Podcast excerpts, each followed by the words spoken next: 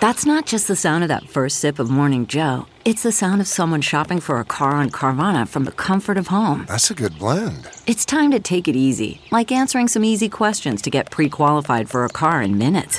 Talk about starting the morning right. Just like customizing your terms so your car fits your budget. Mm-mm-mm. Visit Carvana.com or download the app to experience car shopping the way it should be convenient, comfortable. Ah.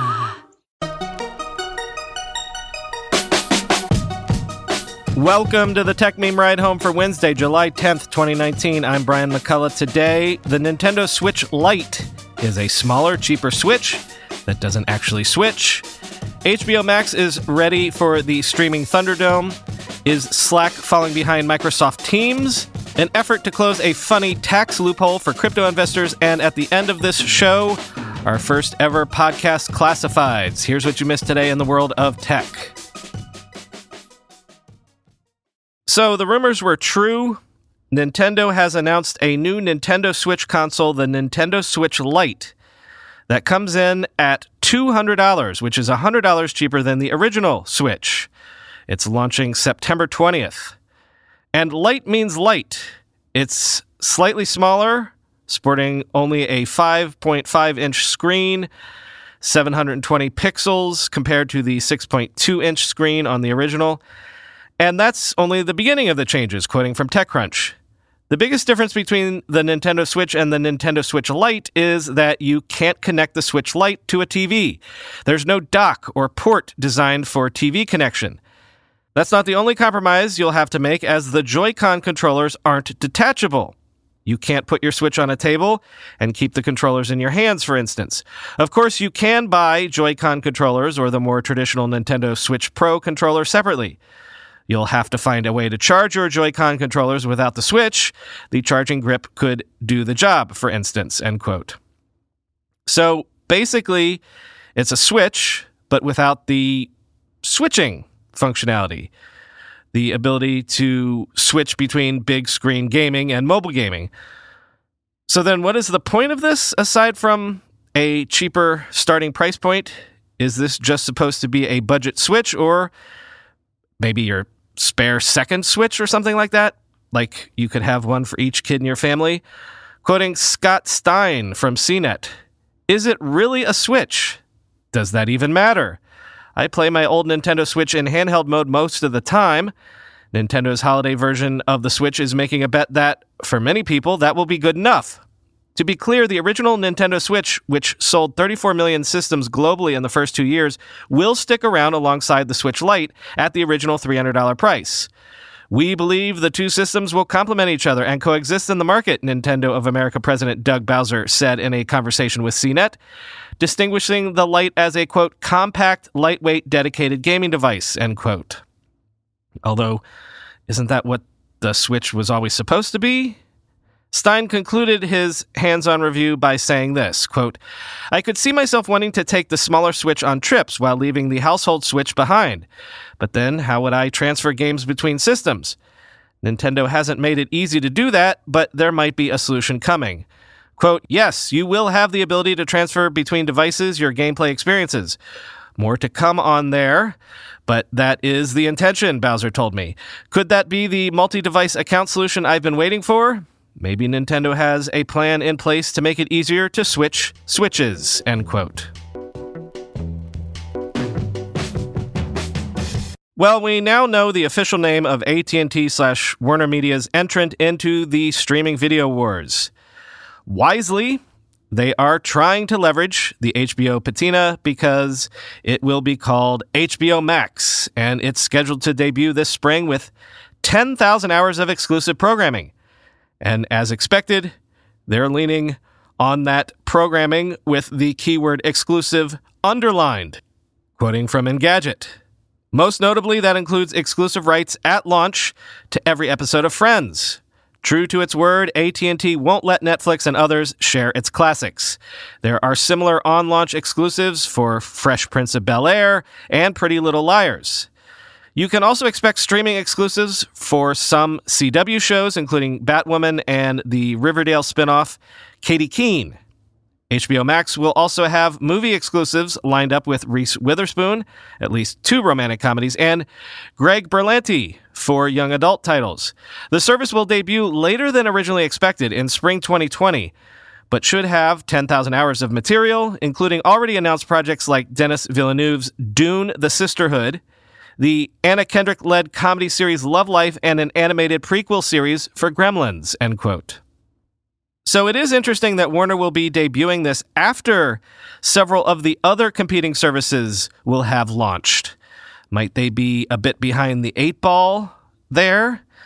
And speaking of those other services, you know, I try to track this stuff every day, and yet today I learned about one that even I wasn't aware of. Apparently, a BET Plus will be launching this fall. It's a streaming service that is a joint venture with Tyler Perry and will feature Perry's library of content.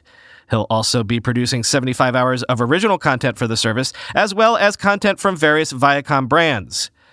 I know this because The Hollywood Reporter reported that Devin Griffin will be overseeing BET Plus. Griffin is a Netflix alum. In fact, quote, Devin formed and led Netflix's unscripted group, for whom he commissioned more than 40 series, including Queer Eye and The Toys That Made Us. He also worked on scripted drama, comedy, sci fi, and anime projects at Netflix, including Black Mirror, Designated Survivor, Z Nation, and stand up specials from the likes of Chelsea Peretti and Wyatt Cenac, among others. End quote. AT&T says that it will be turning on Call Protect, its free service that blocks robocalls for new customers beginning right now and existing customers will get the service in the coming months. This makes AT&T the first major carrier to automatically block robocalls in the US. Just last month, the FCC ruled that carriers can block robocalls for their customers by default. No need to opt in to any such services. So AT&T is moving swiftly to capitalize on that go ahead, quoting The Verge. AT&T's Call Protect service does 3 things. It detects and blocks fraudulent calls entirely, flags telemarketers and spam calls as suspected spam when the phone rings, and allows you to maintain a personal block list to specifically block individual numbers. The service has been around and available for free for postpaid AT&T customers for a while now, but the catch has been that you'd have to download an app and actively enable it on your account. Now, thanks to that FCC ruling, AT&T can activate it for you. Although you can still manually activate it if you already have an AT&T line and don't want to wait. For those who'd rather receive all their calls unfiltered, AT&T will still allow users to opt out of Call Protect like before. It's only the default behavior that's changing, end quote.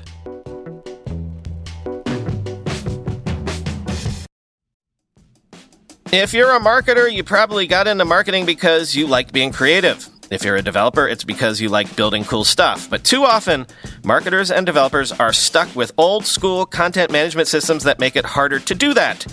Storyblok, a content management system, is here to help. Teams from Netflix, Tesla, and Oatly are among the 200,000 Storyblok users who switched from old school systems like Sitecore, Drupal, and AEM to Storyblok. Why? Storyblok makes it easier for marketers and developers to build websites, apps, and other digital experiences and simply get shit done. For example, Storyblok has a new feature called the Ideation Room. The Ideation Room is a central space within Storyblok where you can collaborate with your teammates to come up with new ideas and refine them with the help of AI. If you want to ship your work in less time and stop wrestling with your CMS, try Storyblok for free today at get get.storyblok.com slash ride home. That's get.storyblok.com slash ride home. How many times did I quote from our next sponsor just last week? Probably almost every day. If you do listen to the show every day, you know the great work the Washington Post does. The Washington Post helps you go deeper on the news that matters most to you. Their journalists bring you the facts and provide clarity about what's happening in the industry, revealing the role tech giants and regulators play in our lives, the dangers and wonders of breakthrough technological developments, and the national conversation around things like AI. Also, did you know the Post offers a cool feature for audio lovers like you? You can conveniently listen to articles in addition to reading them, so you can catch up on the news during your commute. Think the Post only covers politics? That's not true at all. You name it, they cover it, from climate and culture to crosswords and cooking. The Washington Post helps you discover a world of surprising stories, important insights, and actionable advice. From May 21st to June 3rd, you can go to washingtonpost.com/ride to subscribe for just 25 cents per week week for your first year. That's 90% off their typical offer, so this is truly a steal. Once again, that's washingtonpost.com slash ride to subscribe for just 25 cents per week for your first year. If you happen to listen to this ad after June 3rd, know that we still have an amazing 50 cents per week offer just for our podcast listeners. So, Slack had its successful quasi IPO. Seems like everyone we know uses Slack every day, right? So they've won the enterprise chat game. Well, an ETR survey of 580 CIOs and IT decision makers at large enterprises reveals that 49% of them use currently or plan to adopt Microsoft Teams, compared to just 35% for Slack. In case you weren't aware, Microsoft Teams is Microsoft's Slack competitor. As Recode sums up the findings, quote, Slack's market share among the world's largest companies is mostly flat. Adoption rates are declining, and a bigger portion of these companies indicate they plan on leaving the service, according to a new survey by market research firm ETR, which asks chief information officers and other leaders at the world's largest organizations where they plan to spend their company's tech budget. Meanwhile, Teams is seeing increased market share, relatively higher adoption rates, and low rates of defection, according to the data, end quote. So why exactly is this happening? Quoting Recode again. Since many companies already have Office 365, which includes business staples like Word, Excel, and OneDrive, in addition to Teams, they basically get the workplace communication software for free. Large organizations spent the last three years moving to Azure and to Office 365. Thomas Delvecchio, founder and chief executive officer of ETR parent company Aptiviti, told Recode, quote, they're going to go with Teams unless there's a dramatic difference with price and performance, end quote. Indeed, cost as well as integration with Office 365 tended to be the main reasons ETR survey respondents gave for using Teams over Slack. Slack also has Office 365 integration. The general consensus among respondents was that Teams was not as good as Slack, but it had gotten a lot better than it had been and was, for the most part, an acceptable alternative. End quote. Hmm. Where have I seen this playbook before in tech history? Although that, the one I'm thinking of, is not the historical analogy that Recode went for. They titled their piece, Microsoft Might Crush Slack Like Facebook Crushed Snapchat i.e., simply by copying them. All right, how's this for a tortured segue? Here are a couple stories that tie together some themes that we've already spoken about today. How to win in the streaming wars? Warner Media hopes it's exclusive content like Friends. And Facebook copied Snapchat? How can Snapchat stand out? Maybe exclusive content for them as well. Exclusive content like well, Snapchat just announced that it's signed some big name celebrities to create exclusive shows on its platform. And by big names, I guess it depends on your age cohort. If you're an old like me, you'll recognize names like Serena Williams, Arnold Schwarzenegger, and Kevin Hart. If you're a young, then I guess you'll recognize the names Emma Chamberlain, Loren Gray, Ricky Thompson, Baby Ariel, and Faze Banks. Faze Banks? I don't know. See, uh, I'm old. Quoting TechCrunch. Snapchat launched its original content efforts two years ago, and today it's unveiling a new program called Creator Shows. As initially announced in The Hollywood Reporter, these will be first person shows designed around individual creators. For example, Schwarzenegger will be providing motivational advice in a show called Rules of Success, while Thompson will weigh in on fashion and lifestyle trends on Trend or End. And Gray offers up beauty advice on Glow Up. The shows will begin airing this month. They're all exclusive to Snapchat, and many of them come from creators who've a substantial following on other platforms. Chamberlain, for example, was just described in the New York Times as, quote, the funniest person on YouTube, end quote. And the second story The information is reporting that Facebook is looking to buy game studios and sign exclusive deals with game developers so that it can bolster the slate of content available on its Oculus VR platform. Quote, as part of the new effort, in which CEO Mark Zuckerberg is personally involved, Facebook has already signed deals for exclusive VR versions of the popular games Assassin's Creed and Tom Clancy's Splinter Cell, one of the people said. Facebook hopes that Seeding Oculus with popular game franchises will help attract more people to buy its VR headsets, which have so far been only moderately successful, and increase the amount of time spent on the social networks platform. The push also suggests Facebook, which is under intense political and regulatory scrutiny, is looking for new areas where it can expand without raising antitrust concerns. Gaming is an industry the social media giant does not dominate. The size of the investment is also expected to be relatively small, less than $1 billion, although it could grow beyond that figure. End quote. So, number one, a billion dollars is a lot of money to throw around anywhere, not just the gaming space. And number two, wait a minute. Facebook has owned Oculus for how many years now? And it just now occurred to them that for something like this to take off, to become popular, you should probably have some marquee content to get people to consider adopting it.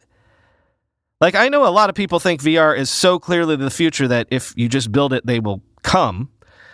But gaming platforms have known forever that you need to launch with marquee content and titles. All of the streaming video platforms seem to know that. Like on day one after the Oculus acquisition, Facebook should have begun a shopping spree like this then, right?